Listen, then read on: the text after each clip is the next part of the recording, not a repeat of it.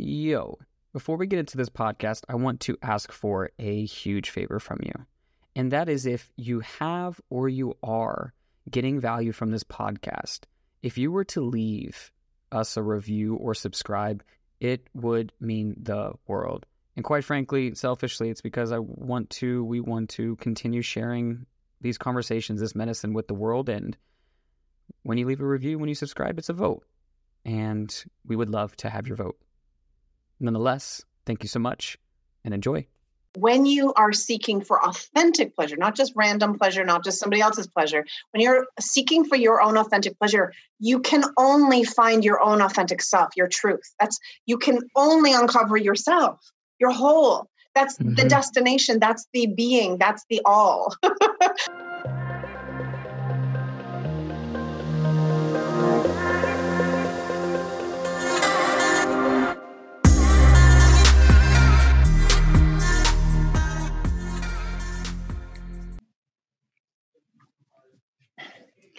Hey, Beth. How's it going? Hi. I feel very chilled after three breaths. I know, right? That's why I love hitting a little bit of intentional mm. breathing right beforehand. It gets it all mm. nice and yummy and all mm-hmm. equalized, whatever's going on inside. so, tell me, what is your intention for this conversation? When second breath was happening, I thought, I'm just so looking forward to enjoying time with you mm. uh, and having this conversation. Um, and on a grander scale,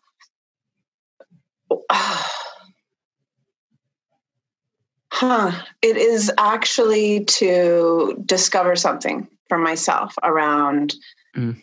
authenticity, pleasure, what's stopping it what can it open up? Yeah so and in that discovery like between the two of us i love podcasts because it's total eavesdropping. And i love eavesdropping because we find things about ourselves when we eavesdrop on other people either mm. our reactions to what we're hearing or we wish we could like jump into the conversation. So my intention is that people eavesdrop and get something from that pleasure that I have with you.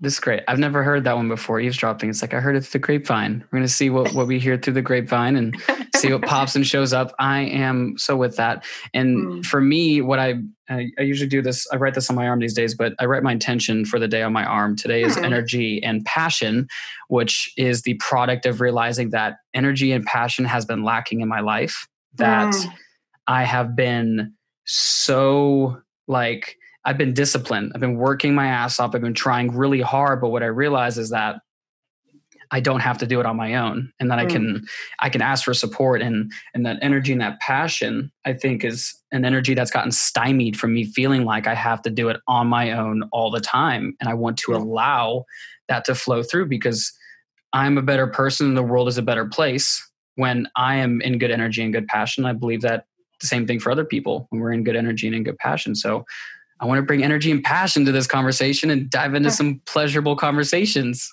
That's they're very aligned. Love it. This is going to be fun. Sweet.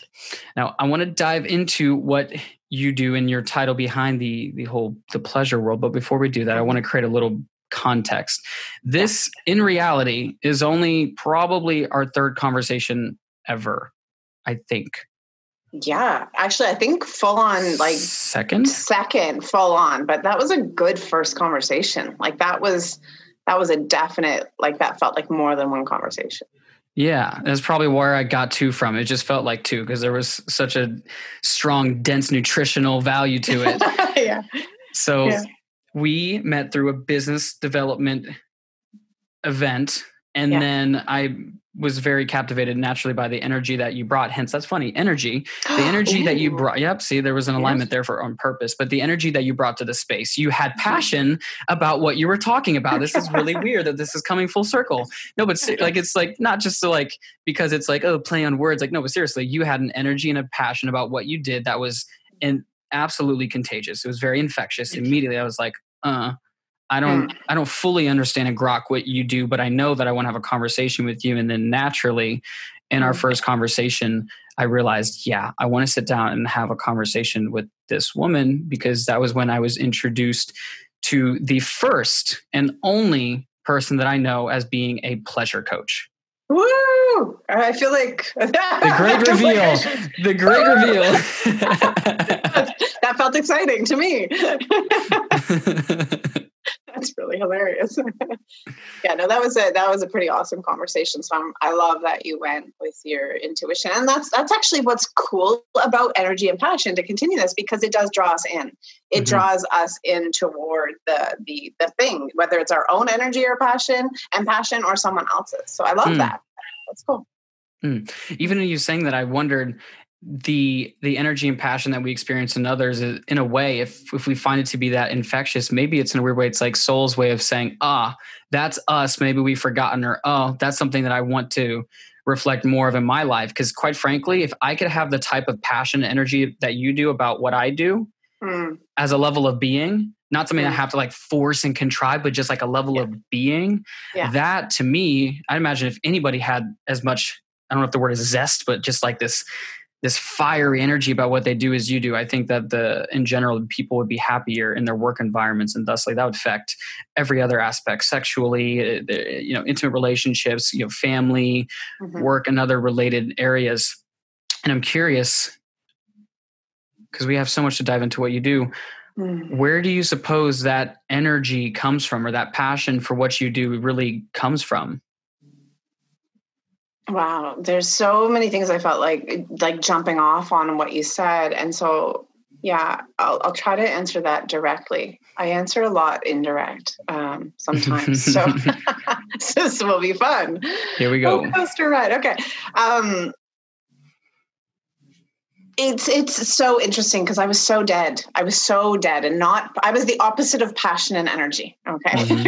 it really was. I even at a point like was in a psych ward. So here we go. Let's go on this roller coaster Diving ride. Deep because uh, I was clinically diagnosed with depression and was really not coping well with life. And as I discovered looking back or or along my journey you know checking back what the heck went on there? What was that about?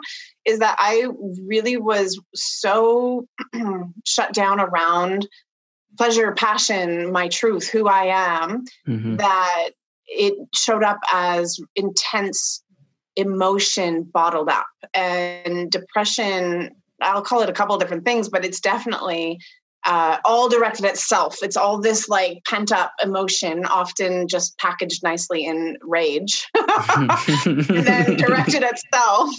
And and in that space, there's not a lot of room because there's not a lot of room of, of to, to breathe and find passion and, and pleasure and self because you got to go through the eruption of all of that emotion to get out. So I went through the eruption of the emotion to get out, and it was it was slightly messy. There was definite definite shrapnel and you know debris and all of this. So that um, all all that to say is what brought me here was I think at some point I couldn't do that any longer and i'm really really glad that happened for me and i don't know if mm. it happens for everyone i think a lot of us feel a deadness and a lot of us are dead and we don't feel it.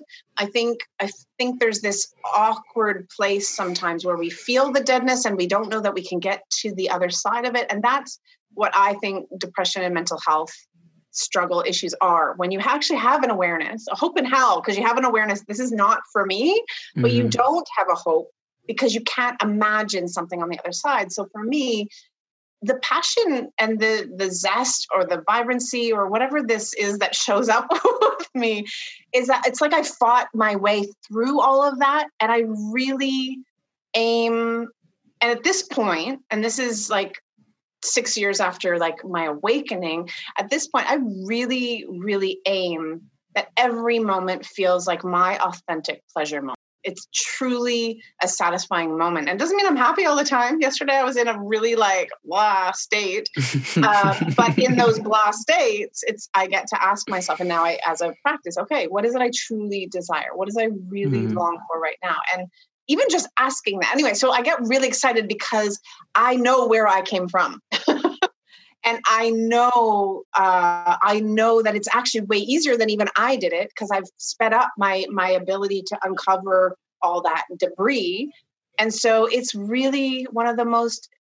Uh, I feel privileged and and and honored when people start to unfold out of that and realize, oh my God, pleasure actually is okay and it exists and I get it. Ah and and and there's this like beautiful like artwork nature uh, like whatever you can imagine that's stunning to you. That's what i get to witness. Like so i get really really i get really excited about that. Mm.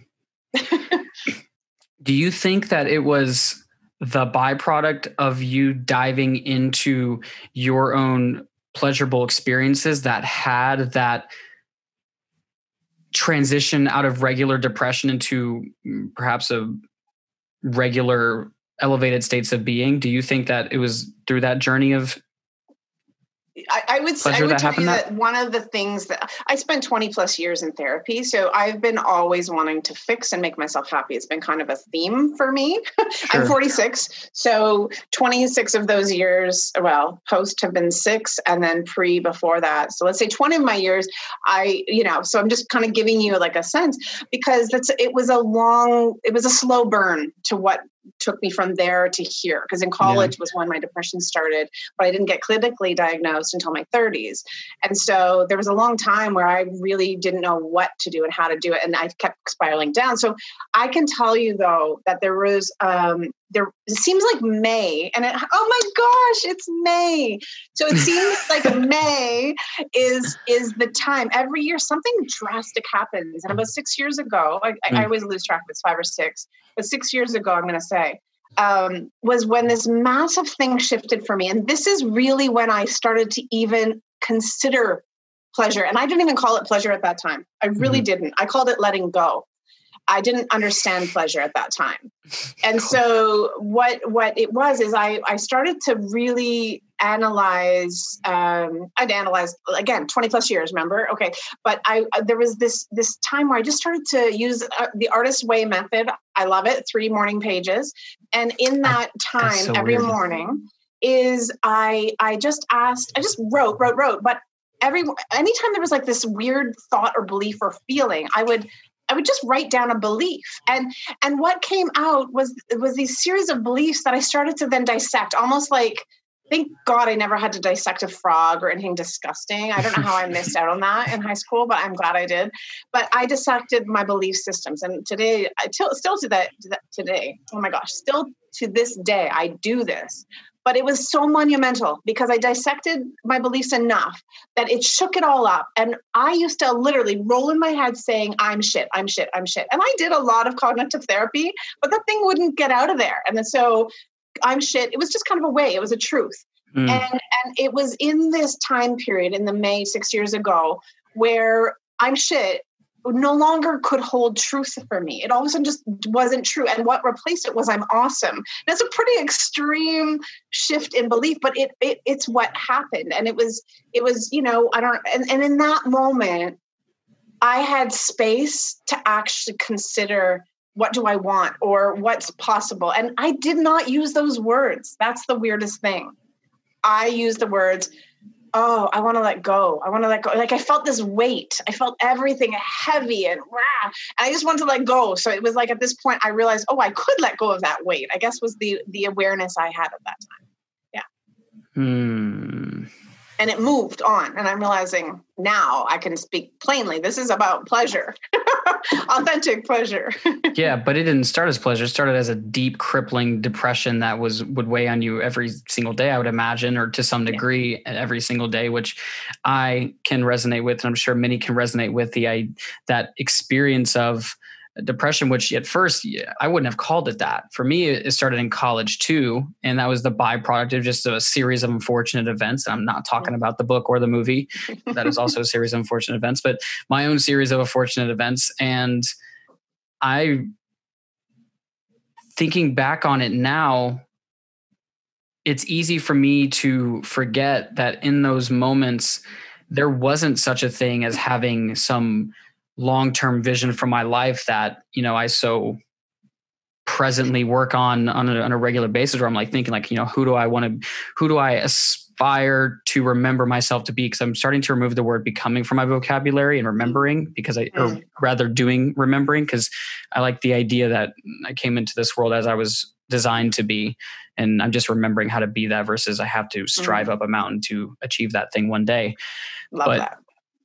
in my remembering I, I mean I re- I remember, as you said, like feeling like you're dead. Lately, I've been like The Walking Dead. I've been playing with it as being a not that it's really this this black and white, but as either being awake or asleep.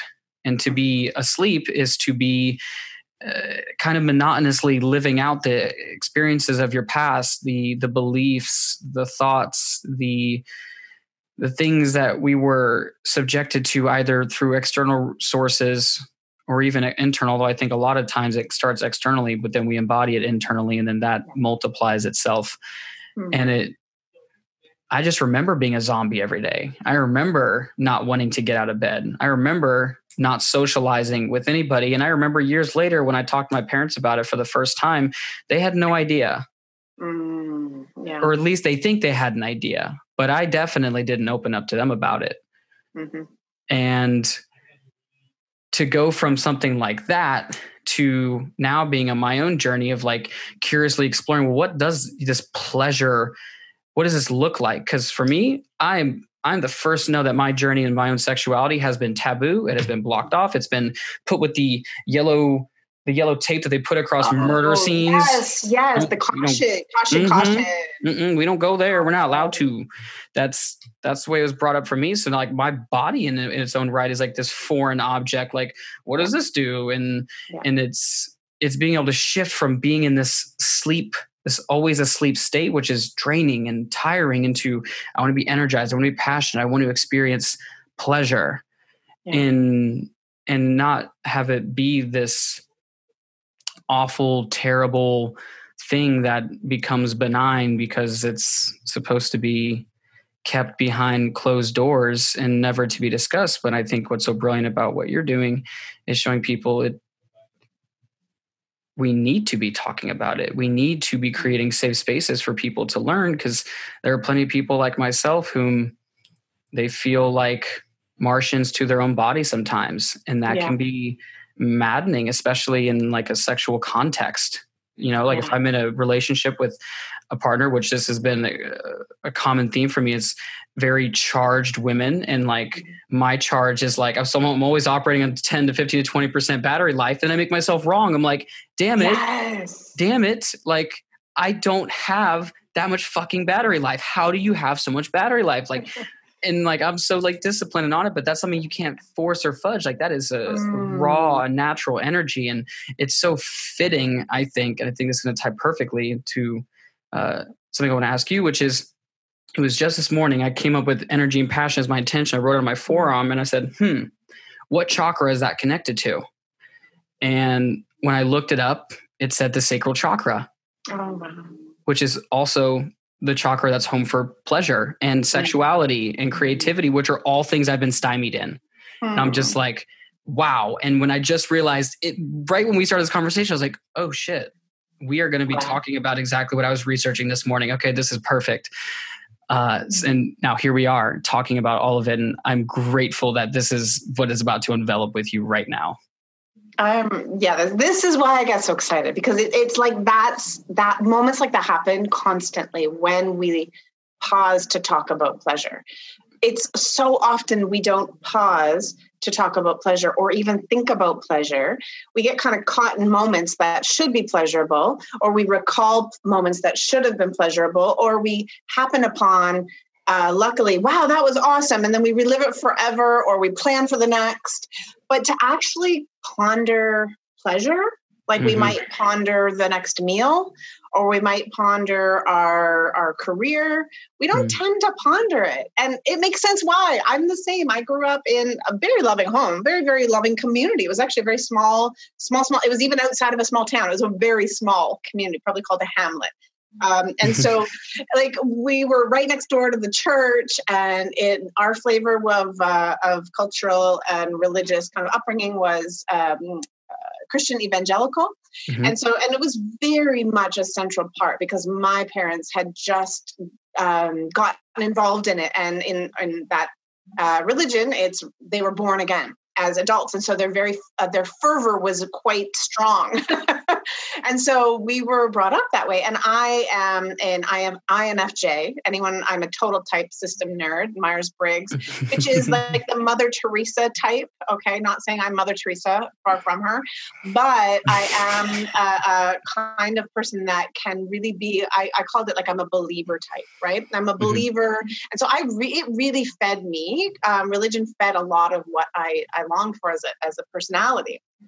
But that conversation around pleasure and, and intimacy and body body was really to the bottom and not even to be trusted let alone pleasure mm. in your body but really like if you if you look at us as mind body soul then mind was kind of to the wayside. Some people in religion embrace mind and some don't, but in religion, they definitely embrace soul. And so soul got like front and center, body got bottom and really should be ignored, and mind somewhere, depending on what kind of culture, religion you were in. Like mm-hmm. it was side soul or it was, you know, um, relegated. I don't, anyway, I won't go into that. But um, yeah and so we don't ha- we didn't have the conversation from young i got i got um my my i'll share boldly here because i think this is important as a young girl as young children we are tactile oh my gosh excuse me.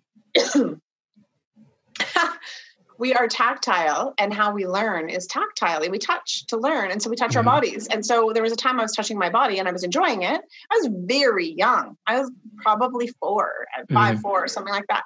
And my mom was so concerned for my soul that that was a bad thing, right? For her, that was in her early learning of religion. That was a bad thing. And so she had some sort of reaction. I don't even remember what it was, but from then on in, any touching of my body that was pleasurable got hidden.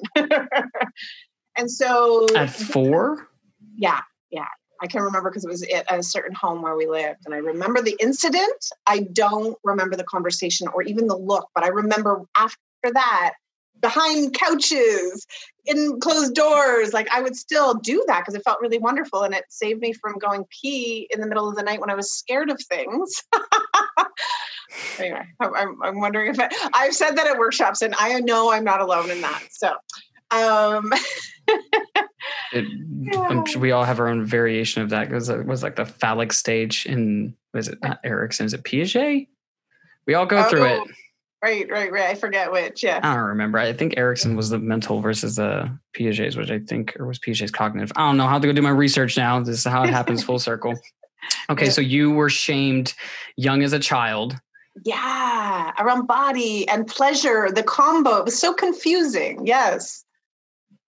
So yeah, I mm. was shamed. And so then and then and that's like when you're saying like the conversation or we were we we're talking about the conversation of having pleasure even front and center. We didn't register it. We're like, you know, we're both sharing that in our college ages. There was this deadness. And and there was no connection to pleasure because it's been dropped off so long ago for so many of us. Not everyone had the same degree, but there's a range. Yeah and and there's some who you know heightened uh, experience of that kind of shame so yeah, I think that actually you brought this up when in our one of our in our first conversation, our only other conversation apparently, was how uh, I guess it's not for every person, but maybe this is a perfect tie-in. Maybe I'm getting ahead of myself, but either way, it seems like a perfect tie-in. We had talked about the erotic blueprint and yeah. how people, based off of their, I think it's five five styles. Yes. Yeah.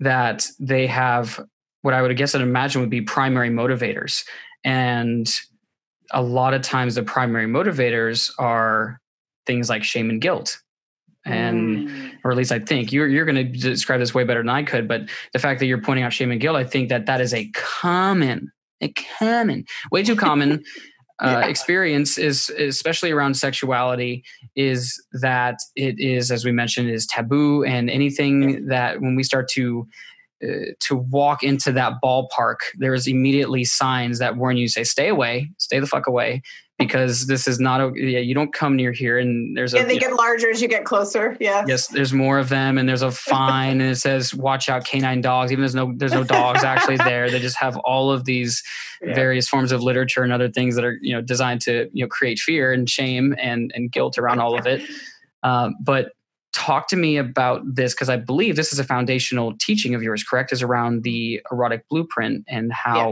yeah. it can, I would imagine, start to unlock uh, our pleasurable pleasure potential, pleasurable potential, or our Ooh, potentiality for pleasure. Yeah, but pleasure potential that is nice. Um, yeah, it, it is a really big part of my own personal journey, and then now what I really bring into my work. Um, overriding the framework I I really share with people is around pleasure first, um, which is why I align so much with the person who created Erotic Blueprints because she says that all the time. Her name's Jaiya Ma, and she created this after 20 plus years uh, doing somatic work, tantra, all kinds of things with clients, and she's kept seeing this pattern. And th- but it didn't really click until her own relationship went weird, like way off. And so she started really diving in because we only do this hard work because we're like, wait, what about me? what about me? Right. And so she dove in and then she would go back and examine and then all of her clients. And she noticed there was this consistent pattern of what really was like the uh the pleasure zone of different people so uh, what's what's their superpower you know what is it when when someone's really really they've moved all that shame away what what is the the the delicious they're experiencing and she saw these five different and then each of the five different types have a shadow because we're not constantly without our own blocks because I agree with you. We're finding ourselves. We're uncovering that truth, our authentic version and i'm right there with you. I, I spent so many years fixing myself so many years thinking that was just what had to happen. Not not even like finding a future version. It was like fixing this broken thing. Mm. but in fact no it's uncovering and finding. And so when when we're on that journey and we there's there's these distinct ways that in pleasure when we're approaching pleasure or, or in a situation where it's to be pleasurable sometimes we those things pop up that are still in our way of our authentic self and mm-hmm.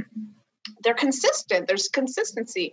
And then for all of the types there's a turn on type. And so this is this was massive for me. I've been my own journey helped me to see that there's like a pleasure method of of of living your life. And and focusing first on aiming for authentic pleasure was the way to go as opposed to trying to fix yourself because hmm. we're trying always like okay what should i get better do better at or what should i fix or and there's like a forcing and there's like a kind of disciplining and i'm not saying those that force and discipline don't have their place but you actually gain more momentum and energy when you're seeking after something you long for hmm. and so you're not you're not having to strive and put so much energy into this thing we call life and finding the best most enjoyable version of our life when you're aiming for pleasure. And here's the thing the moment you aim for pleasure and i will come back to the erotic blueprints i just want to kind of set the stage for it because if we jump into erotic blueprints too soon what i find people think is that pleasure is just this tiny narrow part of our life and sure. it's not. Yeah.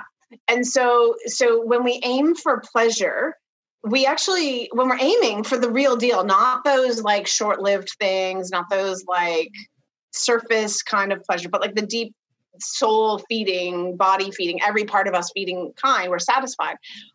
For sure the things that are blocking us will show up constantly. Mm-hmm. like the minute you want to go and have Haagen-Dazs is always the thing I'll talk about. If that's really your authentic pleasure which like most of the time it is for me. there will be things that block me from it. Oh, you shouldn't have it. Oh, you're too fat. Oh, you're you don't have enough money to spend on that uh, that exorbitant thing. Whatever. Like these were different stages of my life because Haagen Dazs has been with me for a very long time. It's been through thick and thin. It's been through thick and thin. so anyway, so inside of that, um, like discovering your authentic pleasure, when I kind of, you know, started learning what this was, about three years into my work with people around authentic pleasure and how to remove the shame or those pleasure blocks that popped up, what I what I realized is that there was like this missing missing way to communicate it to self and mm-hmm. to others and so a good person in my world said oh my gosh you have to you have to find this meet this person do her coaching program so i did and i got trained as an erotic blueprint coach and there's about 150 of us now across uh, the globe doing this work because it's so powerful. And mm. to me what Wait, you're actually, one of 150 yeah yeah. Shit. Okay continue. Yes it's so exciting to have we are in the people. presence of greatness people. You already knew that. Come on I, I, did, and it just furthered it. Your your your if your credibility wasn't already outstanding, one in 150 in the world, that's that's pretty astounding. That's funny. I never really thought of it that way. Um, so it's like when you can like find out that you actually may have like because we all love type systems but yeah. when you can actually put like a, a, a language to it you can put a, a, classification that's why our brains that's why our minds are very very useful they're constantly trying to classify things yeah. and what what's useful about that is classification helps us find meaning and helps us to explain to ourselves and discover and explore. Yeah. Anyway, well, I could go on and on. I'll give you like room to speak. yeah, I've okay. lost track of where we were and what I was answering. No, it's perfectly fine. Quite frankly, I'm sure I don't remember the original question either, but something that did come up for me inside of that was uh, something that I'm curious about, which is I've recently started gently paying attention to the concepts of like uh, hedonism and stoicism and uh, mm. more recently taoism and the the middle mm. way if you will and i'm curious how the concepts of pleasure and mm.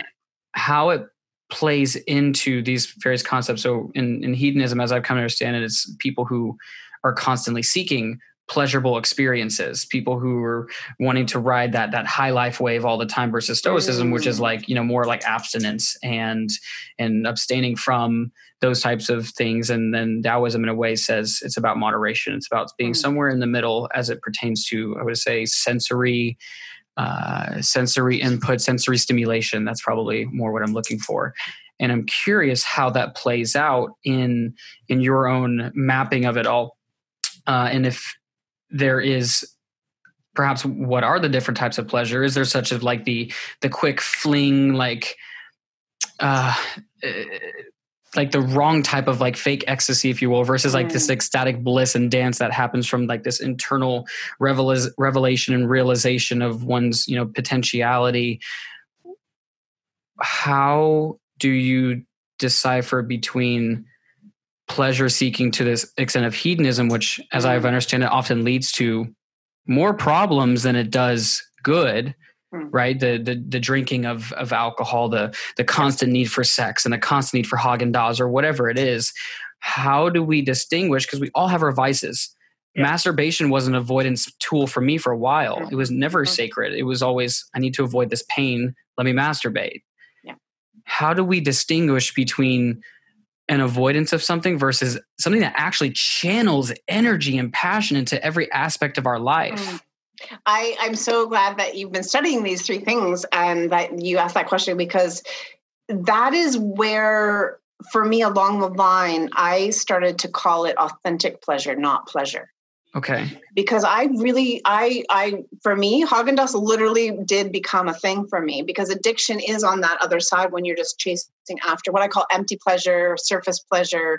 Uh, mm. What are the other mm. terms people use? There's other, um, like the negative ways we view negative pleasure why it became the thing you shouldn't do right there was a reason why culture religion uh, said no to pleasure because they were trying to manage against the excess, the the addiction, the, right? And so there is it, it, there is a real thing to be aware of, and so that's when I realized ah, there's a distinction here to make. It's authentic pleasure, and this is where it we get to see the connection between finding our authentic self mm-hmm. through pleasure because everyone's authenticity around pleasure is unique to themselves and it's a it's an it's a it's a dynamic thing mm-hmm. so and and what i define as authentic is just to try to simplify it for myself my background's accounting so I think, in I think in Excel spreadsheets. And so I'm trying to simplify a thing that can, that for me was very complex. And I really needed to like pull it apart and look at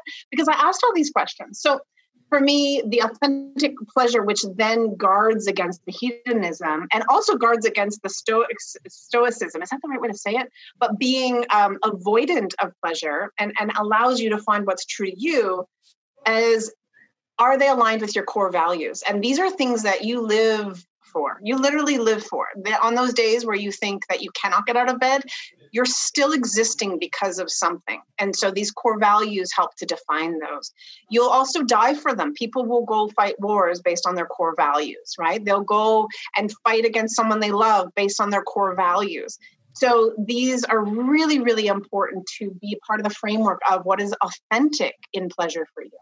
But that's a very heady thing sometimes. And so you have to also add in your life's intentions. And this I got from, um, oh, I've lost her name. There's a woman who do, does work on um, the energy of money. And money, we talked about chakras, money and sex and passion, they're all in the same chakra. It's all around your value and your creativity and your core. And hmm. and it's uh, and so she, she that was a piece that I got aware of. Wow, your authentic pleasure really has to also align with your life's intentions.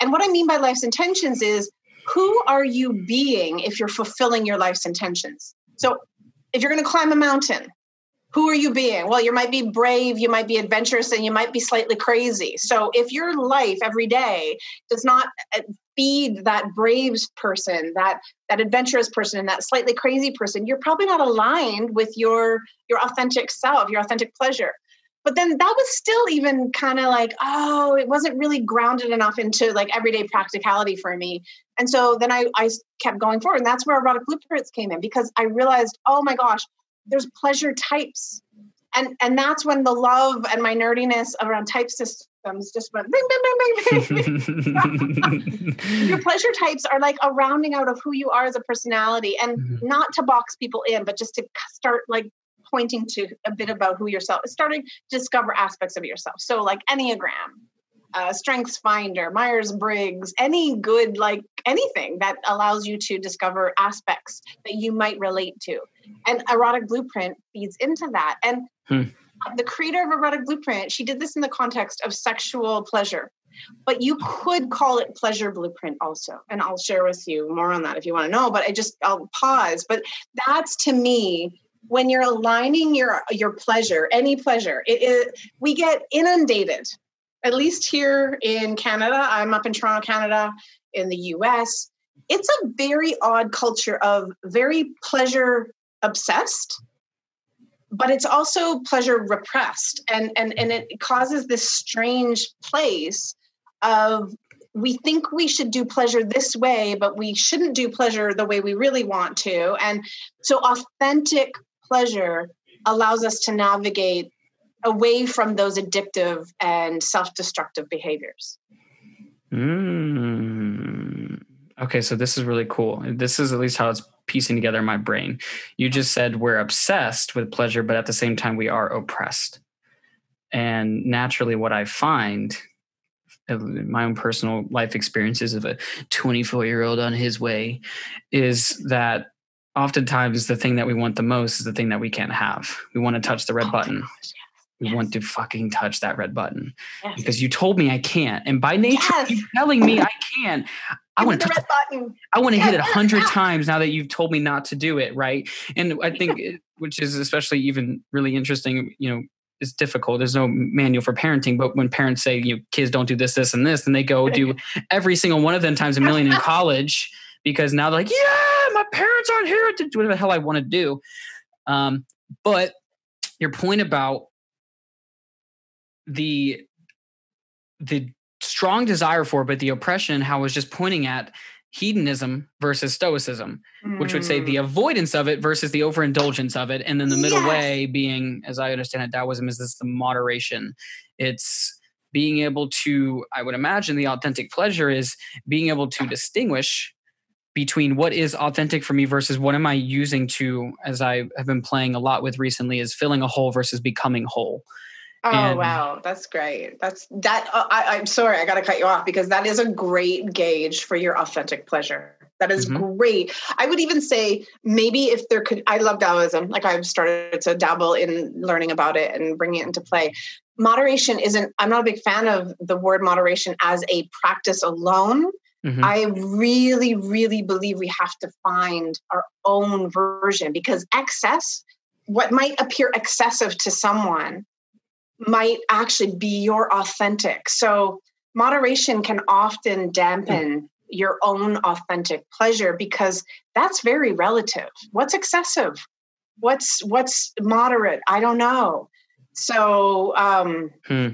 But so how you just said that can you repeat that because i feel like that's a really lovely gauge that is a good question to ask an, an internal check yeah am i am i doing this to fill a hole or become whole yeah brilliant i like i'm literally going to write that down that's lately there's a few things I've been running with. That's a big theme. And of course, even in the becoming whole, I think it's more of a remembering, but I think just because it sounds more like sounds better with the fill versus become. But even remembering our wholeness, again, the same thing is this is something I'm gonna have to meditate on because like you're you're uh challenging some of my thoughts my my ways of thinking and not in a bad way but in like a okay because like now i'm playing with this whole idea of moderation but to your point about moderation being uh, it's no one size one size fits all, right? Like the average 2,000 calorie diet. Guess what?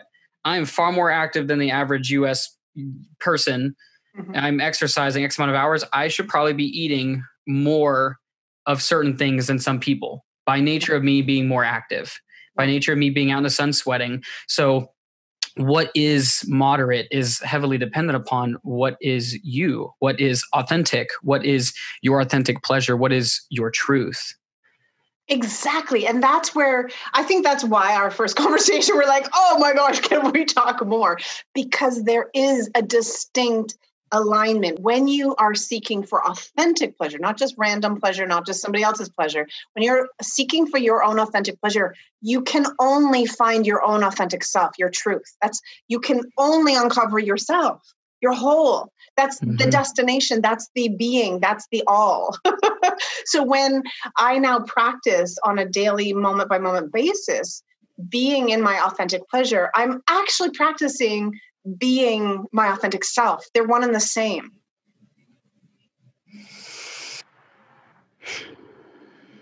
Okay.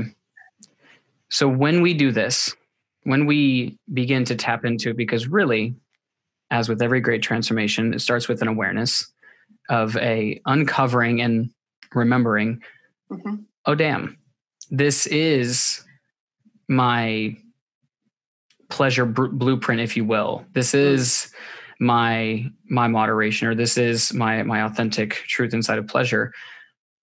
How does one begin to create that awareness? Yay! I do you know why I love the question? I sound like a total child, but it does get me so excited because that is the most important question. How do I begin? How do I do this? I want that.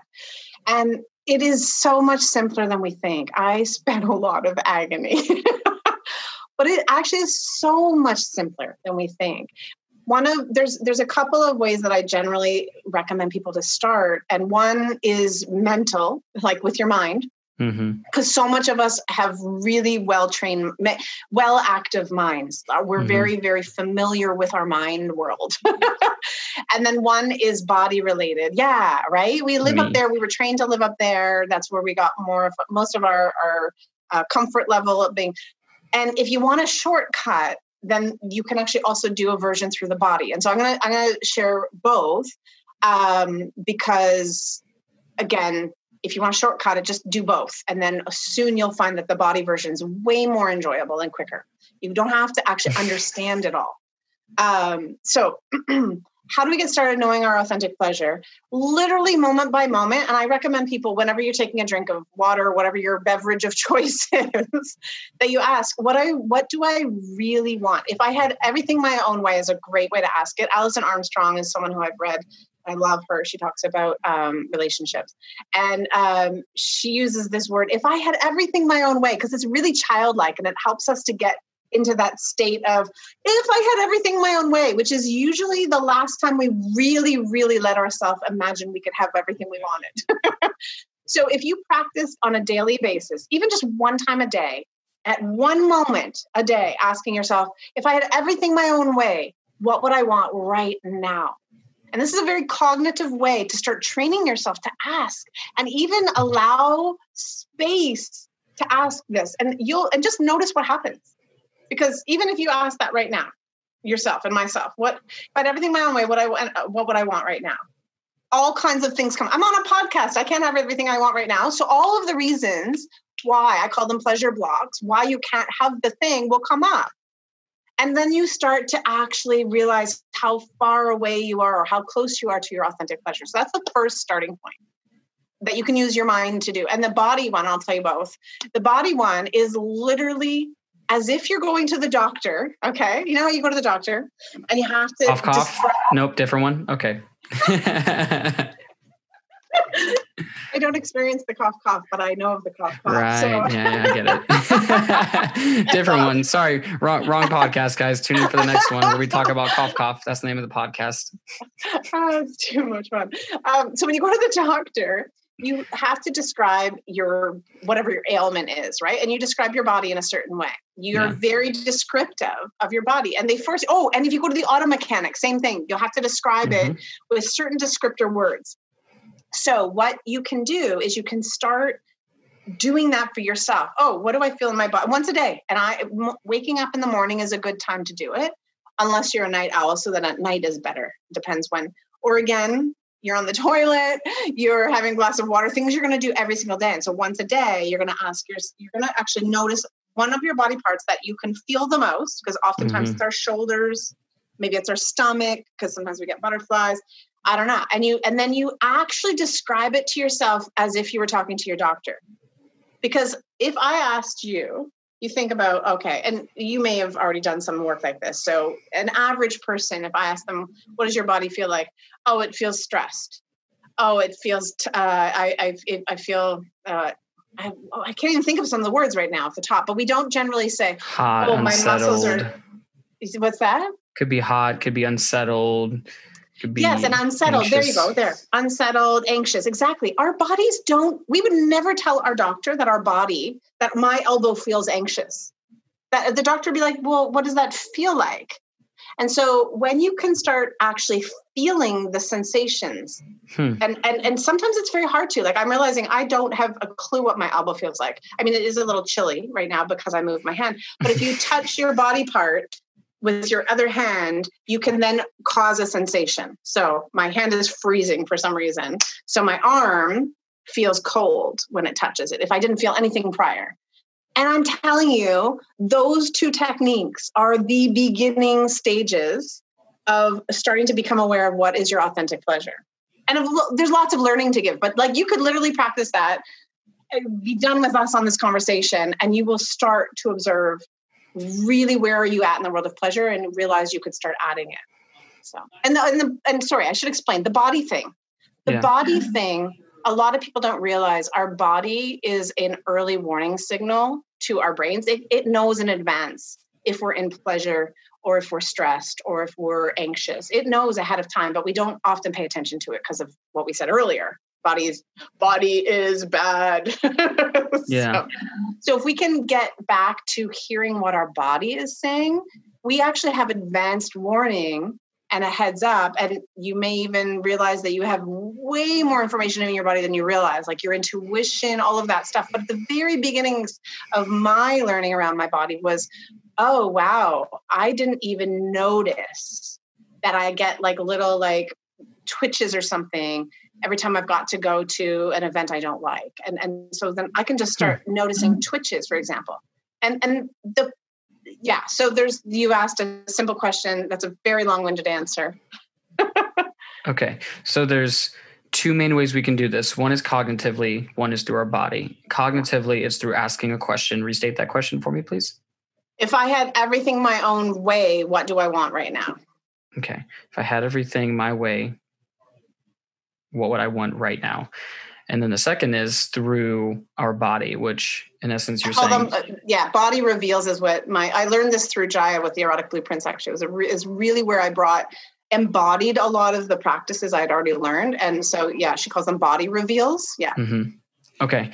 So then in the body reveals, this is about focusing on the sensations and using descriptors that actually describe a feeling. So a sensation. A yeah, sensation. a feeling is a feeling often gets mixed up. I sensation and feeling are synonyms, but it also has other meanings. So okay. sensation. So if I grab my arm and I say, "Oh, it feels hot." Yes. Would heat that be a sensation?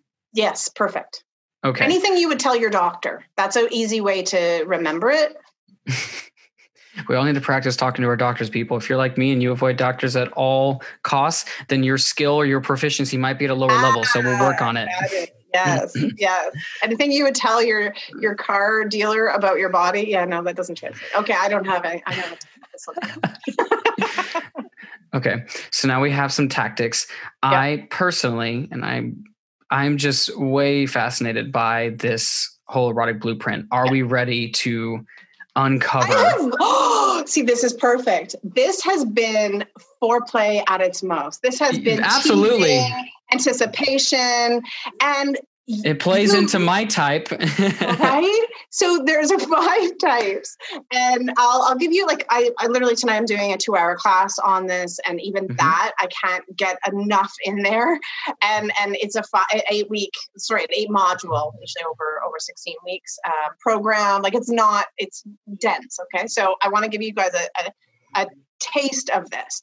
So there's five types energetic, sensual, sexual, kinky, which is, I'm going to call, I'm going to ask you to consider that it's called naughty, okay? Because kinky conjures up a lot of ideas. Mm-hmm. And it's not any of those ideas, and it could be any of those ideas. it, it both is and is not. Correct. So we'll come back to that. I'll explain more. And shapeshifter. So that's energetic, sensual, sexual, kinky slash naughty and shapeshifter. Okay. And all of these types, you may already be like, oh my gosh, uh, what is that? I've never heard of that. You, oh, I know sensual, blah, blah, blah. So just throw out the window everything you already know. Consider this is like nothing you've ever heard. And and then I'll, I'm everything has a superpower. Everything has a shadow. Everything has a turn on. And I'm just going to give you a couple tidbits examples. Um, and all of this is very much focused on eroticism in the bedroom, nakedness with yourself, knowing your own body, or sharing and expressing your uh, your relationship with another human. But it truly is a way of being around pleasure in general. But we're going to mm. zoom in just for a moment around around the erotic moment. Okay, so um, energetic. This is not like Energizer Bunny. It's not like you've got endless energy. It's not like that. No, that's it, me. It, it, right. energetic means that you can feel the energy and you are very aware, or you have the capacity to become very aware of the energy around you, in you, in others. You know the vibe, you feel vibes, vibes matter to you. so for this person, they their big turn on is space, anticipation, tease. So if you're an energetic out there and you're like, oh my gosh, you've been loving the fact of like, yeah, you know, this erotic blueprint thing is that we're going to talk about it, but we didn't get right to it. Like that anticipation felt lovely. Yeah. That's me. so superpower of energetic is they don't need to be touched to experience pleasure because they're experiencing it on an energetic level so you can be across the room and experience intense erotic pleasure and pleasure in general. So that's a superpower of the energetic uh, uh, type. And and the shadow is, and it's kind of that you can see where this lines up with that particular superpower. The shadow is this person. If you get too close, too fast, you are going to turn off. You may even disassociate from your body and disconnect from body. And yeah, you're going to go through the ropes if you're in a relationship, but you are not present. And so another hmm. shadow that happens is that person can actually, that type is more prone to um, uh, being in a trauma circumstance because their boundaries crossed are crossed much more frequently because their boundaries are so much further out and they're not aware of it. And this is the least known erotic pleasure type energetics who finally realize that this is like a way into eroticism are like, oh, I thought it was asexual. I thought there was something wrong with me. I thought my libido was low. I thought da da da da da da da da da da. And their partner was like, I thought that of you. I thought that of you. I thought that of you. So it's a really massive aha. Yeah. Okay. So this is really interesting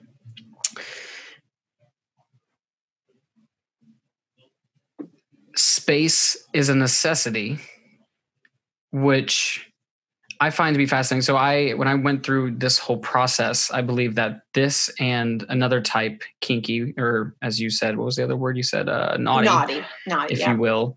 Uh, those were my primaries. However, I think primary was the was the kinky, but in this one, you just brought something to my awareness, which is the importance and need for space, or at least in the beginning, right? There's in a way, it's almost like this unconscious, unconscious, energetic need that needs to be satisfied through uh, some level of teasing, through some level of the unknown, perhaps, of what is around the corner. So, what is something typical that is really going to get these types of people like in their zone, in their pleasure? What it, what is going to activate that for them? Yeah, that's a great question. Um, anything that would be so i'm going to anchor it to what we kind of know in the world. Yeah. Anything that's considered uh, romance or um, foreplay will land in the neighborhood. Now everyone has their own for like flavor of what that looks like. You know, yeah. some it's totally cheesy and not at all appealing, but that concept is going to be a turn on for this person. One in particular is literally eye gazing, connecting eyes. It doesn't even have to be that major thing, but eye connection, connection is massive, massive way to spark something in this person also dialogue but there's yeah i want to make sure because I, I am realizing this i we could dive into this can i go through all of them and then we come back and talk because yes. it is i find it very hard for myself to I really will dive in too far and then I'll miss out. And then poor shapeshifters and, and kinkies will be like, wait, I wanted to know more. Um, yes, we can do that. okay, okay. So sensuals, they're they're like amazing. So sensuals basically are turned on by sensory things. So it's it is as the name seems. So music, sounds, music, um, sometimes silence, um, smells, uh, candles, certain essential oils, whatever it is your thing, uh, uh, mowed grass. Um, anyway, so you get the whole the whole idea. So when they're in their pleasure zone, they're having full body pleasure because they love all of the senses, all the touch, all the smells, everything. And environment is like so important for them. So their shadow actually is they're in their head constantly because everything is talking to them. Uh, like for example, right now I just got annoyed by this plant bugging me. That was bugging me, and so that turns me out. That gets me out of the moment, the present moment of pleasure. So in sex, that person's in their head constantly. What do I look like? Oh, that smell. What's that smell? Oh, your breath. Ah. Oh, stop touching me that hard. Like it's just nonsense, and it's it's great. And I can say that because I I am a sensual.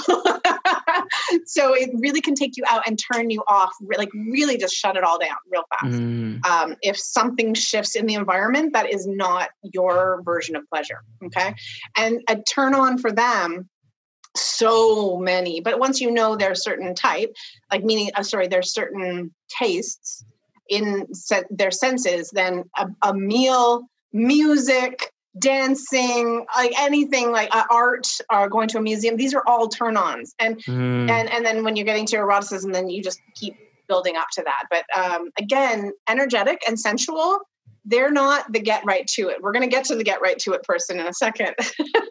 so they like the building up, right? Now, energetic, absolutely longer. The sensual, yeah, they love that. Like that meal ahead of is really, really delicious for them. Or the music ahead of getting into naked moments or meals and naked moments, whichever. Hmm. um, yeah. So. turn on. Yeah, so I covered the turn on. So then I'm going to skip to sexual. The sexual, and again, this is an abbreviated. There's a lot more here, and so know that if you don't quite hear yourself in this, um, you may want to do. There's a quiz, and you may want to do the quiz to learn a little bit more about it. So, um, sexual is the get right to it. So you've been annoyed like crazy for how long it took me to get to erotic blueprints. Back when we said it, you're like, okay, great, this is going to be a great podcast, and then you maybe you're not even here anymore. You might have gone. I'm gone until now. I came right back. I'm like, yes, here we are. Boom. back. So the and what what the superpower or that pleasure zone is for the sexual is they really bring ease and fun around sex. They really, hmm. really do. They they sex for them is like air, water, food sex. It's right there. It's one of the most essential things. What gets them in their shadow zone is foreplay. They think people are insane and broken if they can't just get like turned on like that. They think they, they will they'll really be in a Ooh. in a I'm better than you in sex if you can't do that. And they also are if a, if an orgasm doesn't happen, they're really either hard on themselves or hard on their partner. We blame either our partners or ourselves. It's just kind of how we do it because we were brought up in a very judgy kind of culture, uh, all of us. Um, okay, so that's sexual. The, oh, their turn on is anything. Now they're very classicy, like what we see in the media. Okay, around sex. Um, so anything innuendos around sex, direct touch of erogenous zones, loving it. Uh, sex jokes, like they just love it, love it, love it. So, um, okay, kinky. I'm zipping through this. Kinky. I'm not a sexual, but I like I like sex jokes because they're just funny. When when somebody is willing to put one out there, I'm going to appreciate it because I am the guy who's like, yeah, be be your most authentic weird self right. around me, so that way I can in, indulge in the delicacy that is your beautiful expression. So yeah, and that actually might come out with the I've never not really seen it, but I can see why that would fit with kinky because you shared kinky where you showed up as because kinky's so i'm going to call it naughty for a moment here so you can detach from whatever kinky means in your mind everybody who's listening because we all mm-hmm. have a mm-hmm. version of what we think that is yeah most of us are probably going to thinking that one time i read 50 shades of gray yeah exactly exactly so kinky type is the person who enjoys something that is naughty or taboo for them Mm-hmm. So I always use this classic example that um, the creator Jaiya uses is where she had a client who was like they were in their 70s, they'd always done missionary position. They went home after doing a session with her. They were like they came back and they were so excited because they did a different position and they were like, oh, "We're kinky! That was so exciting!" So clearly wow. that isn't what we would think of as kinky but that turned them on because it was taboo and on an edge for them so hmm. it's what is your edge that turns you on that's the kinky and their superpower oh. is creativity as a result because anything can be taboo and naughty everything can ha- be be used uh, I mean, look, lipstick. I got lipstick. Think of a thousand ways. I'm sure your mind is going wild um, of ways you could make this erotic or pleasurable, right? And maybe that's why sex jokes actually align with a kinky person because there's creativity and you get to talk about taboo in public. So that would actually fit up with kinky as well. Yeah, imagine so, that the, the guy who's all about radical truth is all about the, the taboo and the expression of the taboo. Imagine, imagine. I too, um, and and here's the thing: our our types. I like I too, I'm sensual kinky. Our types are our starting point.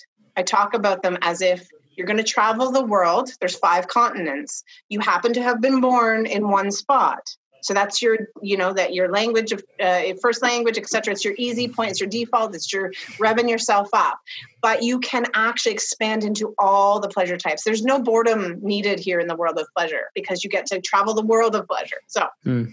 um, the shadow of kinky is shame actually is the biggest shadow and they deal with the most shame because if you think of it their pleasure is right up at what's taboo. So they're constantly at a moment of pleasure, shame, pleasure, shame, pleasure, shame.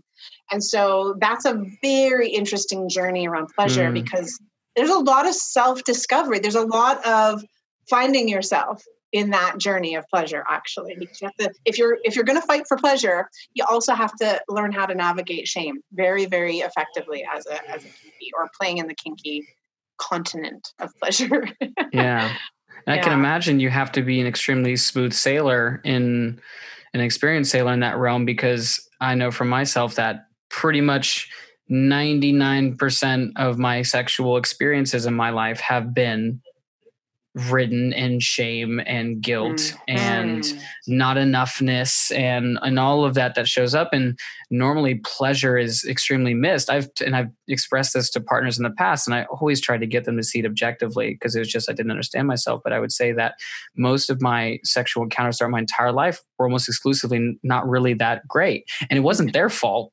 It was you know whether it was because of sexual trauma from the past i'd experienced or if it was you maybe use this and i didn't know what i was about or there was some yeah. energetic blockage like whatever it was yeah. that was prevalent. And i always tried to get them to understand and have an awareness that way there wasn't this heaviness on them but normally it did. It normally came back to them and they were they felt bad like well this is my fault. Like i'm supposed to know how to to to make you experience pleasure. And it's like no, it's not. It's not your job. It's my job to know and to communicate to you. And sure, we can go down this road together and learn together, and we can make this a conjoined effort, much like how I want to, you know, go down this path with you. But at the same time, mm-hmm. there has to be a mutual understanding that as long as shame and guilt and make wrong and fear and unworthiness and sadness are the context from which we are creating, there is absolutely no space for love because you can't have two things in the same place. Mm. You can't mm. have love and have shame. Mm. you can have an intention of love, but you can't have the experience of love if shame is what is present. Mm. And to remove that from the equation and to be able to acknowledge, hey, shame's going to come up, but hey, it's okay. There's no wrong.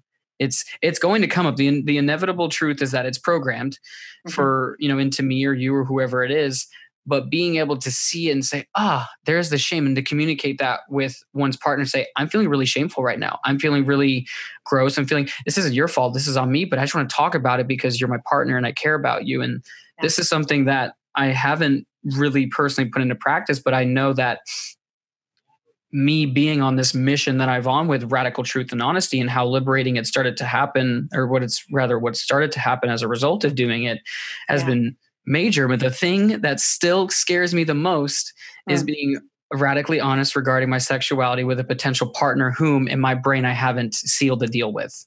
Meaning opening up about these types of conversations if if we're not in a committed relationship because well if you know this about me then you couldn't possibly love me. Yeah. And that's I, oh my gosh, that's I, hard. It, you're tying in so much because we talked about like how we and so many of us i would say all of us to a certain degree experienced a shutdown at some point around mm-hmm. pleasure and then especially around body and then combining the two pleasure with body. And so there's so many messages that aren't just in our minds. Remember like i was saying like we have to try we can address this cognitively or we can address it in our body. They're also in our bodies. We embody those messages. We embody those experiences and and so you're yeah like i'm, I'm so glad you paused at the, the topic of shame and and how what i've if if there was one thing out of that that i would want to say is that we're this misunderstanding that our sex life is a coupledom only is is such a disservice to our relationships mm. and and I think a lot of us now get that no one is responsible for my happiness, mm-hmm. but no one's responsible for our pleasure either. And and why I think that's so entangled is because if we if I say to people, "How's your sex life?" which I rarely say so bluntly, but let's say they know what I do. How's your sex life? Going? How's your sex life going? Well, you know, it's it's about as dry as the Sahara over here. it's def- that that that basketball scoreboard looks like zero to zero to zero to zero in the past 10 years. okay. And okay. And this response is actually often what comes up. If people know what I do, oh, well, I don't have a sex life. And what what if the biggest thing I can impart on people who are in relationship and people who are not yet in relationship or who don't even want to be in relationship because there's a lot who are choosing intentionally to be alone, like not alone but on mm-hmm. their own. And is that we are actually having a sex life journey ourselves from birth to death. And if we're in partnership, our partner is having a sex life journey from birth to death. on their own. And at some point along the way, you choose, or sh- you should you choose to come together in relationship. You then have a third sex life journey. And obviously, I'm speaking in a broad term what I mean by sex life journey, but I really am meaning about our relationship to our body and our body experience in the world. Hmm. So we all had sexual experiences from very, very young, and we probably would have never called them sexual because of course in our culture that would be just disgusting would be the term right mm-hmm. but if you think about it a hug is a, a, a, a body relatedness that is sexual in certain contexts and so we're learning about hugs as children we're learning about consent or lack of consent as hugs as children or kisses goodbyes, greetings, physical greetings with loved ones. No one really sees that as a sex act, but that's a training that lives with you when you get into sex encounter that's a typical sex encounter. And then you talk about the specific occurrences like first time you know that you discovered you have a body part that feels good. Oh my gosh. Or a wet dream or, mas- or, or um, menstruation like all of these things. You have these moments and they're outside of your relationship. Those all feed in. And moments that were pleasure supposed to be pleasurable and they weren't and there was trauma around that. And so all of that is a part of your sex life. And what becomes so empowering for a single person coming into a relationship, if they've already gotten clear on what is my authentic pleasure around my body, around my whole world, do I have language for it? Do can I even let myself think about it? Can I verbalize it to myself? Can I journal about it? You don't even have to verbalize it to any other human, but if you can verbalize it to yourself and then you get into a private relationship with because a lot of people are very private. They wouldn't even share this with their close friends, right? But that's not even necessary. But if you can practice languaging it and conceptualizing it and embodying it, when you get into a relationship, those concerns around, oh, what if I share what my pleasure is? What if I don't know how to talk about shame? If you haven't practiced it on your own, it is a very scary, scary circumstance. It's very high risk, actually. Hmm. High risk. And so we often avoid it until then I see couples who are lifers and they've they've spent a long time not communicating.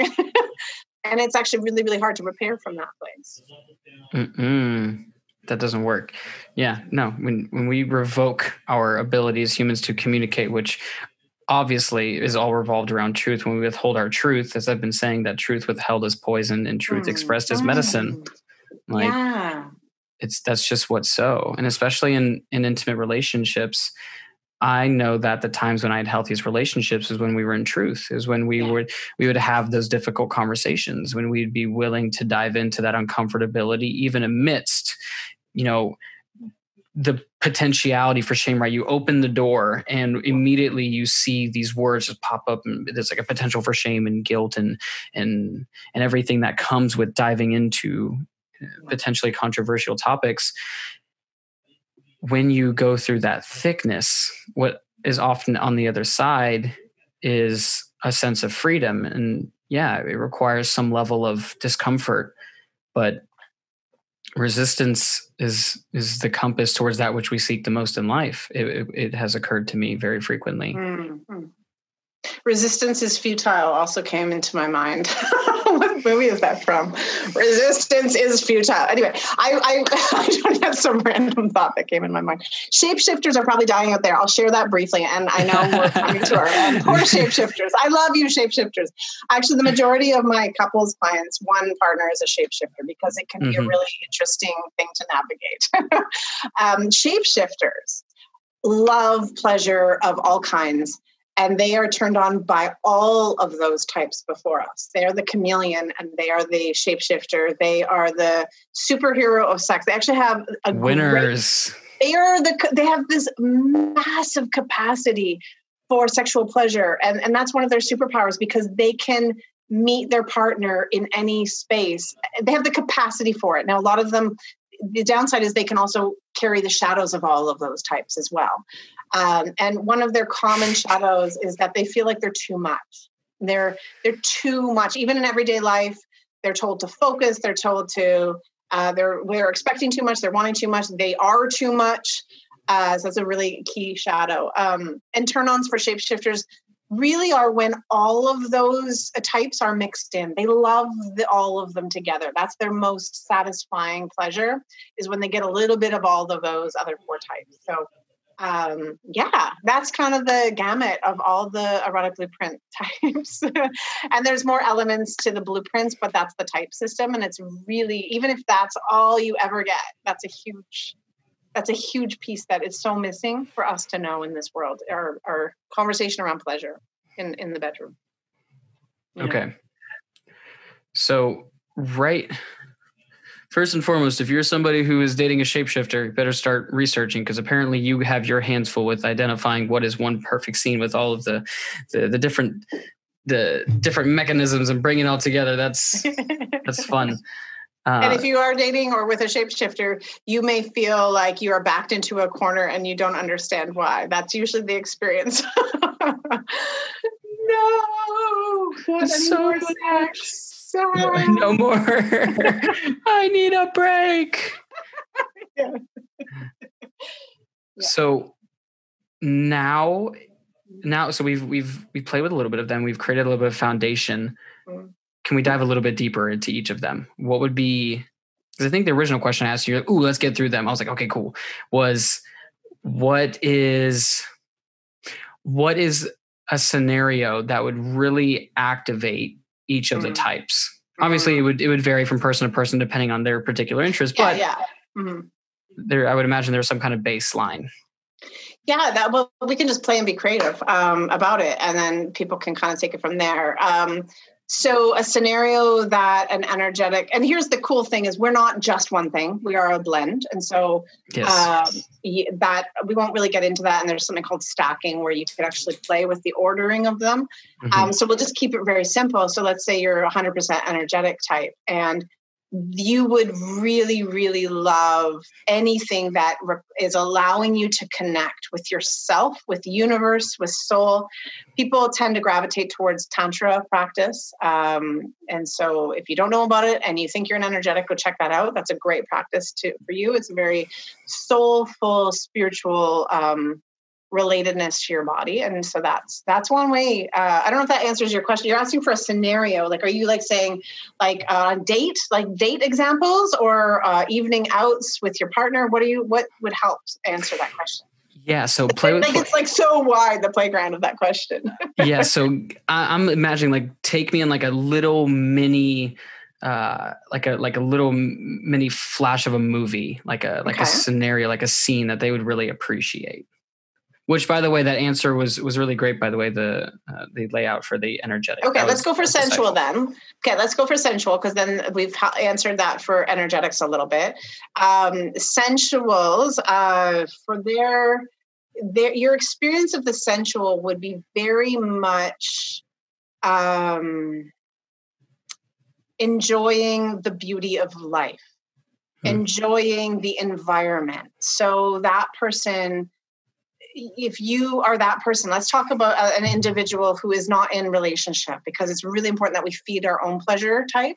So you would be really wise to plan an outing for yourself that is well thought out about all your sensual needs what clothing are you going to wear would really really really matter. So pick the most enjoyable clothing. Oh when we were starting to the, do the filming of this you saw me like dealing with what i was wearing. Oh do i want my sweater or not? My sweater's here because, because i'm a sensual primary and it really matters to me enjoying the moment and being present to the moment.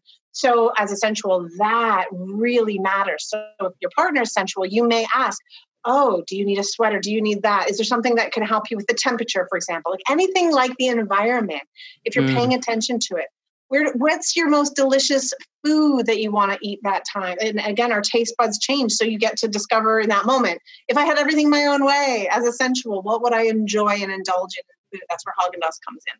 Uh, and and would I love to go and listen to music or live music? Would I love to go dancing? Would I love to um, be enjoying a, a landscape that I, I adore. Um, and then that will really set the tone for you mm-hmm. to then come and be connected to your body and come back and be, and you can be connected to your body in, in a very PG way. And it's also erotic. And people forget this. Literally, think of how delicious hand holding is when you're first dating. It's, it, it seems so PG, but that's one of the most. They say that the hands express so much, and so it's one of the most erotic things you can do. And so sensuals love that especially. So that's something on sensual. Hmm. Um, sexual. Let's set the stage for sexual. Now I'm going to use a shopping experience to like really translate this. Not sex. I'm not bringing sex into this, but a sexual will be a shopper who knows exactly what they want. They will have a shopping list. They will go in, they will get it, they will pay, they will leave, and they will be done. They get right to it and they're satisfied and it's done. Boom. Anything that lingers or delays will drive them crazy. Um, so for them, erotically, they. That would mean me. I would drive them freaking bananas. yeah. So some pleasure types, they have lost in translation situations. So someone's speaking Mandarin and the other person's speaking uh, English from England, and they're like, I mm-hmm. do not compute. And so you can learn each other's languages. So I want to encourage you. You can learn each other's languages and have a whole other world open up to you. Um, so the sexual loves quickies. They love doing things uh, like they they might be like, okay, let's. I'm having a lunch break. Uh, let's meet. Let's rendezvous, and we're going to meet here. and, and, they would love to do some sexting, but not too much because that's too much foreplay. Maybe five minutes before, um, just to plan out what you're going to do. Okay, I'm going to do this. You're going to do that. and then they get right to it, and you're done, and then you're back, and that was super satisfying. And let's do that again for dinner. So they would do that. Um, kinky. Oh my gosh, kinky is like so many scenarios. One thing I didn't mention is kinky, some kinky types, naughty types, they don't even need to fulfill on a fantasy. They are a psychological kink. They actually get thrilled by the idea of naughtiness, and to play it out isn't really their thing and then there's others who are a sensual uh, kink, like a um, tactile, and they are more into the ropes and the bondage and all the Fifty Shades of Grey kind of stuff. Okay, and and you can be both, but sometimes you can be one or the other. And so, a great date for uh, kinky is take them to uh, a place where you can go on roller coasters, or you can fly out, jump out of a plane, or you do something you've never done before that will terrify you slightly, but you feel safe.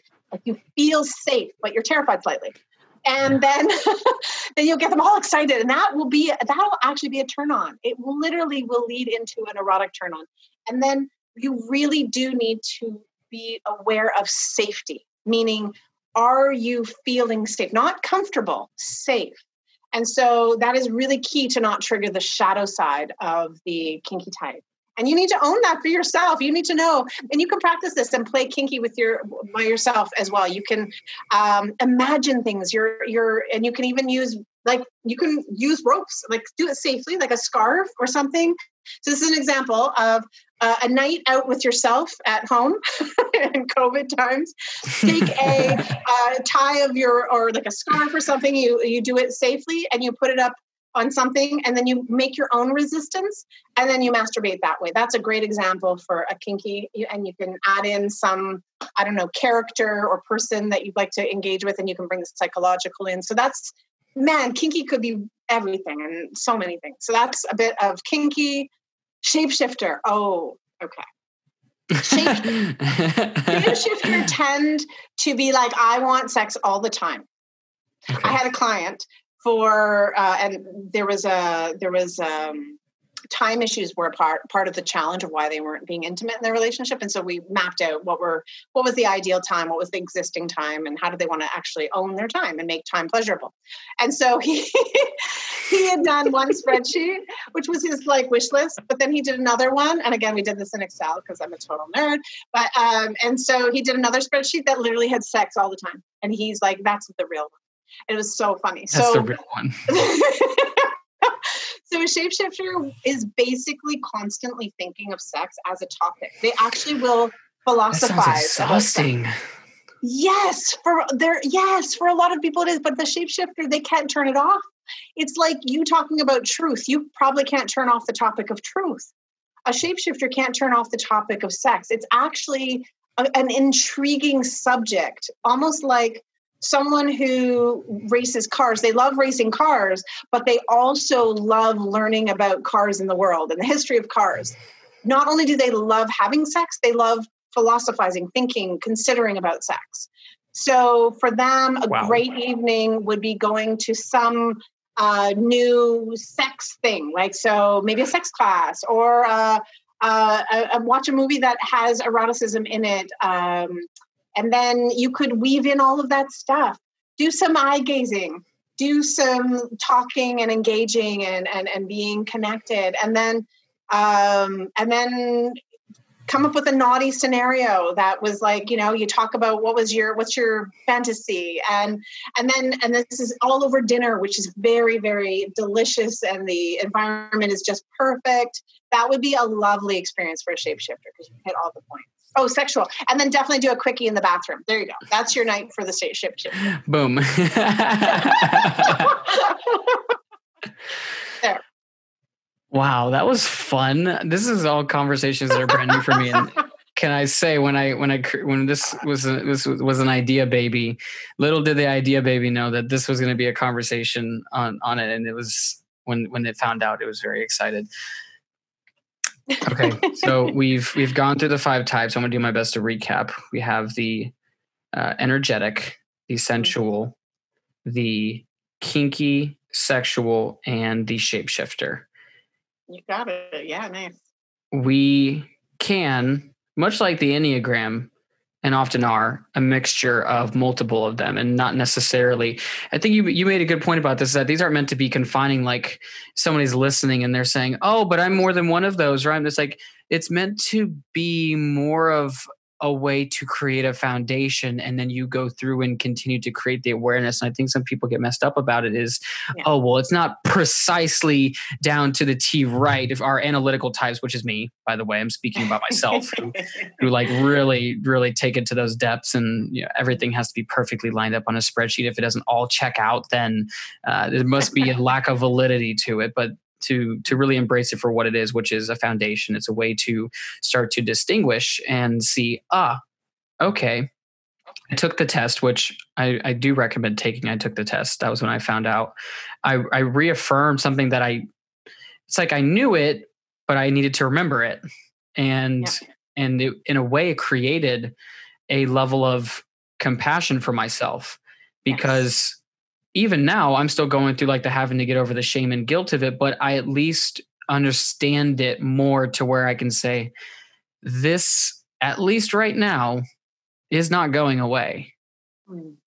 and instead of trying to resist it which i'm very clear that my results going down that path have been very mm. lackluster at best I, I can choose to create a context with a partner down the road where these types of conversations aren't off the table. And if they are, then that's probably not the person for me. Matter of fact, in me knowing that about myself and me saying this is something that's important to me is being able to have this openness, my truth.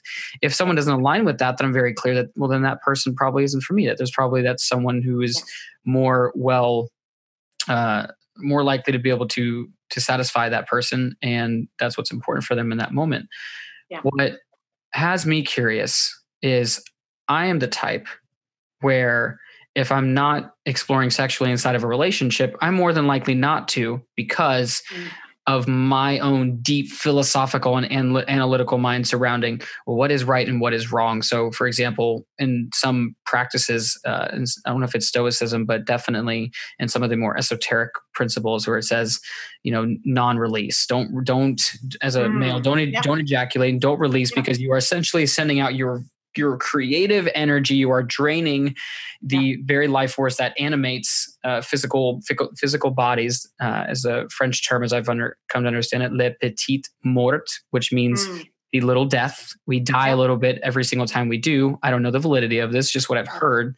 People like myself are more than likely to not engage in solo practice because of some idea of how it's supposed to be but i guess what i'm kind of dancing around and alluding to is what what are healthy ways to begin practicing self practice uh, by yourself if you don't have a partner because obviously if you yeah. have a partner uh, i think that that probably simplifies a little bit more it's you know figure out what your figure out what yeah. your blueprints are and then start communicating with one another and, and start figuring that out but for someone who is maybe on the shyer side of doing that with themselves where where would they start? What does that personal practice begin to look like? Yeah, uh, two things I want to I want to share just from a perspective of being around this a little bit. It's actually way easier to do it as a single person than in couple because you're okay. not balancing and ping ponging off of other people's shame. Also, it's okay. a lot harder to navigate, and it and that that I couldn't say enough. And it's it's such a cultural thing that it's easier with a partner. It has to be a very, very uh, good partnership that is full of communication and you're willing to and able to navigate shame that is not yours but comes up and it might even be directed at you. So it is way, and that takes a skill set. and so it is way easier to do this on your own. So your question is so, so important. And then the other thing I wanted to share there is a dis- differentiation, and we, most of us are not taught this, but orgasm and ejaculation are separate functions, and oftentimes they happen at the same time, but you can orgasm without ejaculating. Mm-hmm. And so there, that is there. You can then practice um, maintaining your chi, your energy inside of you, if you choose, if that's one thing that's important to you so you can learn how to orgasm and there's there's um, practicing on how to do that. It's a little more advanced but it's how to do um, i can't even think of the term right now but basically where you learn how to bring yourself up to different stages of pleasure and then you pause.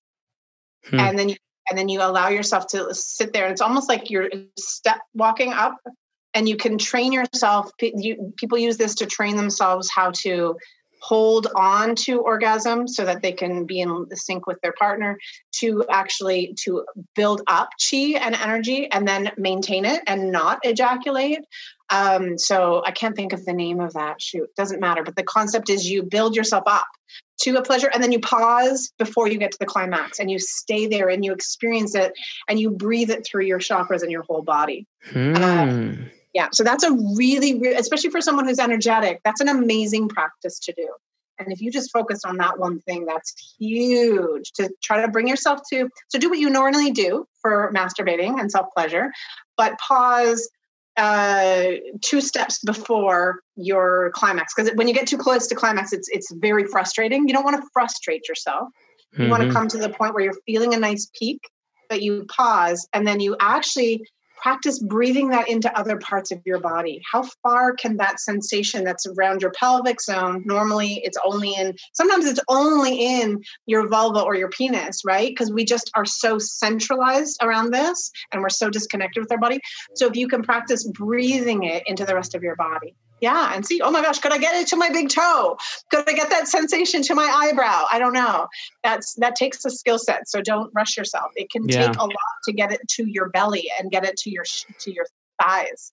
Wow. and that's that's amazing practice for a single person the other thing is like you said is to learn the uh, erotic blueprint. You can practice learning about yourself through erotic pleasure but sometimes that's not enjoyable as a single person and it actually feels frustrating and feels unfair. We're very much in that mindset you should be in a couple. You can practice your erotic blueprint and pleasure type i call it you know outside of the bedroom. You can actually start finding pleasure. And remember those questions uh, that question i asked what would i really desire right now? What if i had everything my own way what i what i want right now?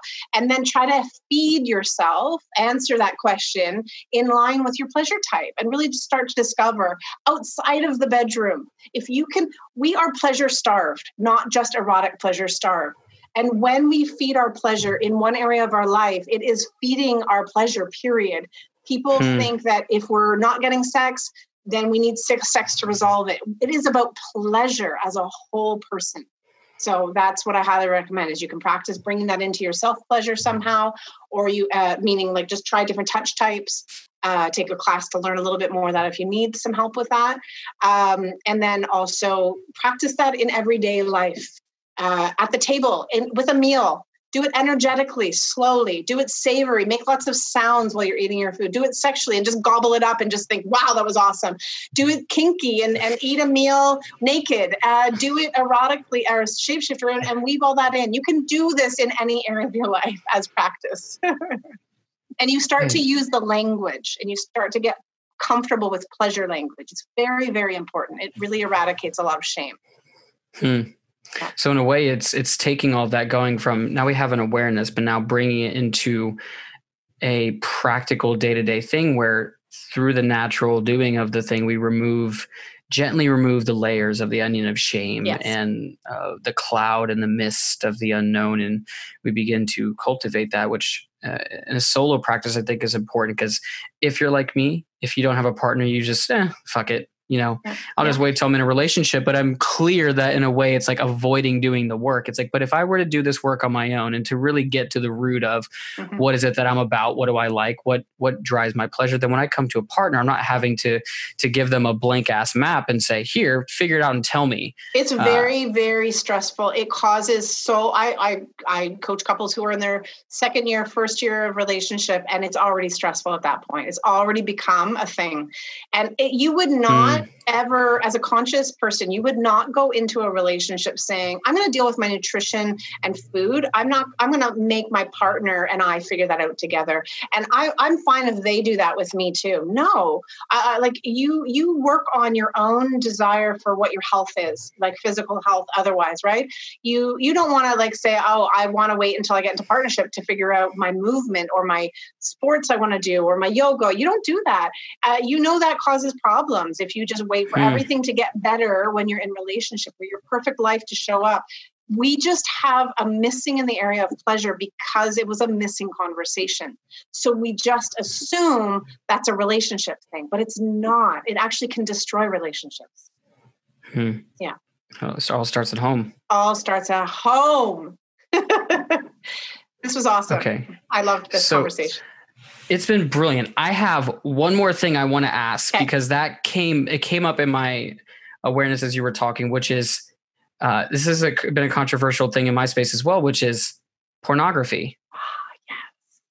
And I, I just felt compulsive need to ask Mm. because I've heard about the the brain science behind how it literally like jacks up our gray matter and and how it has negative effects and and for someone like me who didn't have uh, there was a time where like pornography was the only way that I was Mm. sexually uh, expressing myself and there was a lot of shame and guilt around that even like acknowledging here on an open microphone i'm just like Yeah. uh, the fact that i'm saying i'm actually saying it with like very little hesitation about it but that was something f- that was very very hidden was the Mm. use of, it, of pornography because of all the shame around it but what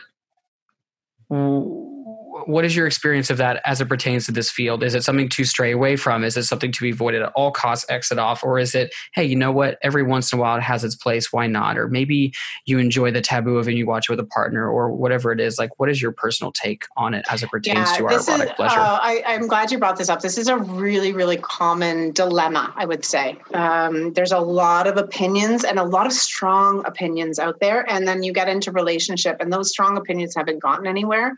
And it can become very hurtful of self. Like you think something wrong, I'm broken, I can't stop this, I have to have this. The partner's like thinking, What's wrong with me? Don't you like me? Don't you love me? Do you think I'm ugly? There's just, it, Mhm. it, it has a very destructive nature to it but I don't think the destructive nature is the thing itself. I think it's what we've labeled it as. And I'm not saying there isn't Hmm. destruction in pornography. Pornography itself as an industry has things to look at. Like a lot of industries, there are things to look at in the pornography industry that are um, like conscious. Are they conscious? Are they are they um, are they really being uh, their higher selves in the way they're designing those environments for those people doing it and for who they're thinking of it and and and then there's the underground and the the underage and all that there's a lot of um, Hmm. Is it conscious content or is it not? And i think that equates to how we put anything in our brain.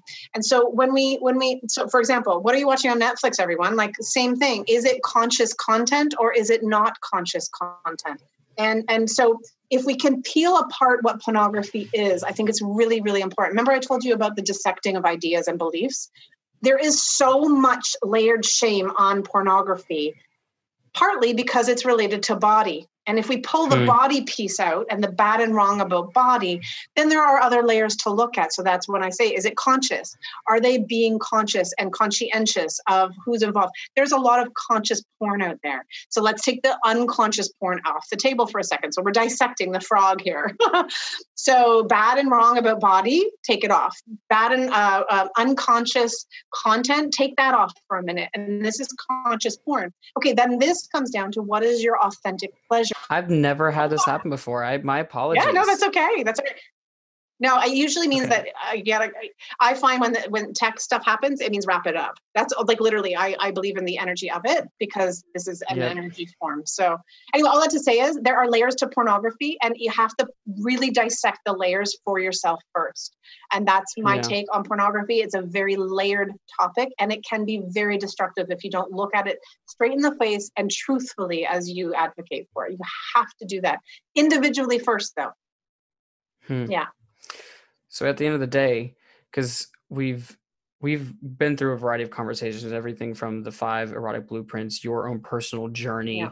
into it regarding, you know, going through depression and how pleasure and that path of pleasure and finding your own unique pleasure really helped you to step into a space where you could begin to embody this this energy and this passion that yes. is you. Yeah and to share a space with other people to unlock that potential within themselves and to do the same. Mm.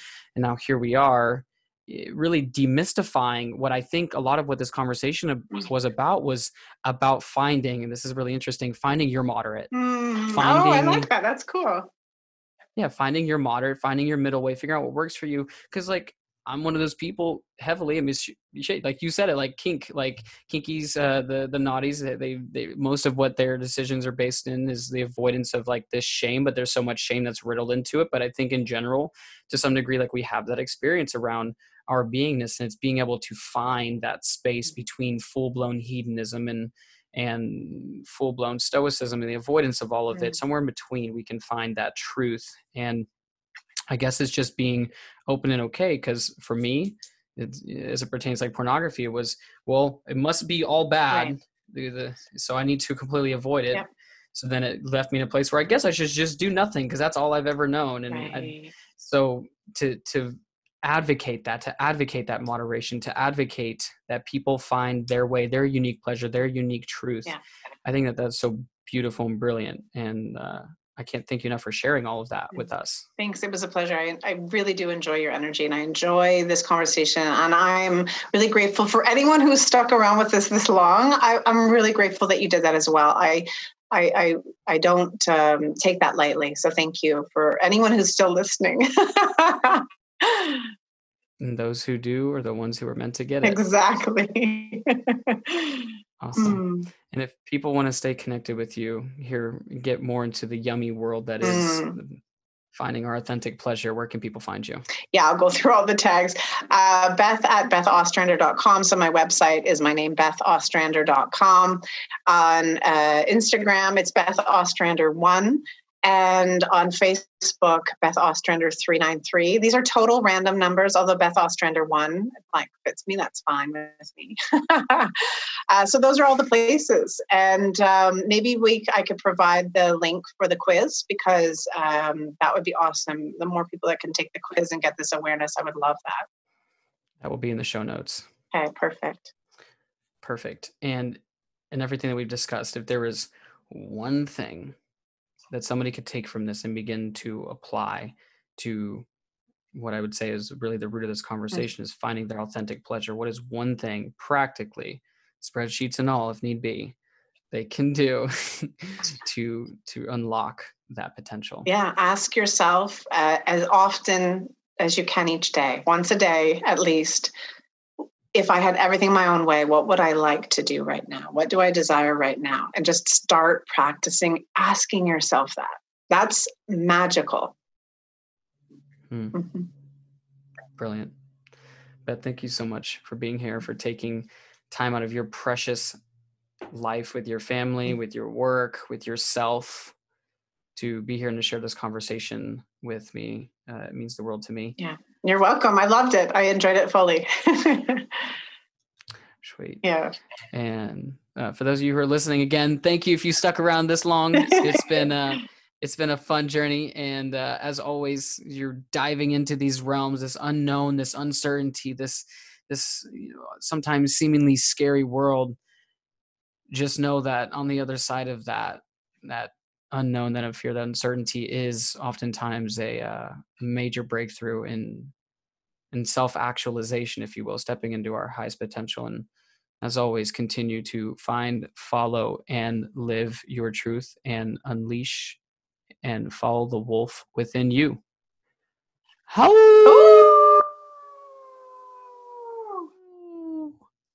Peace.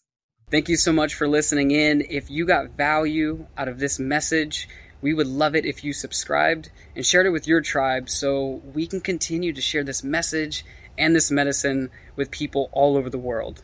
Much love and peace be with you.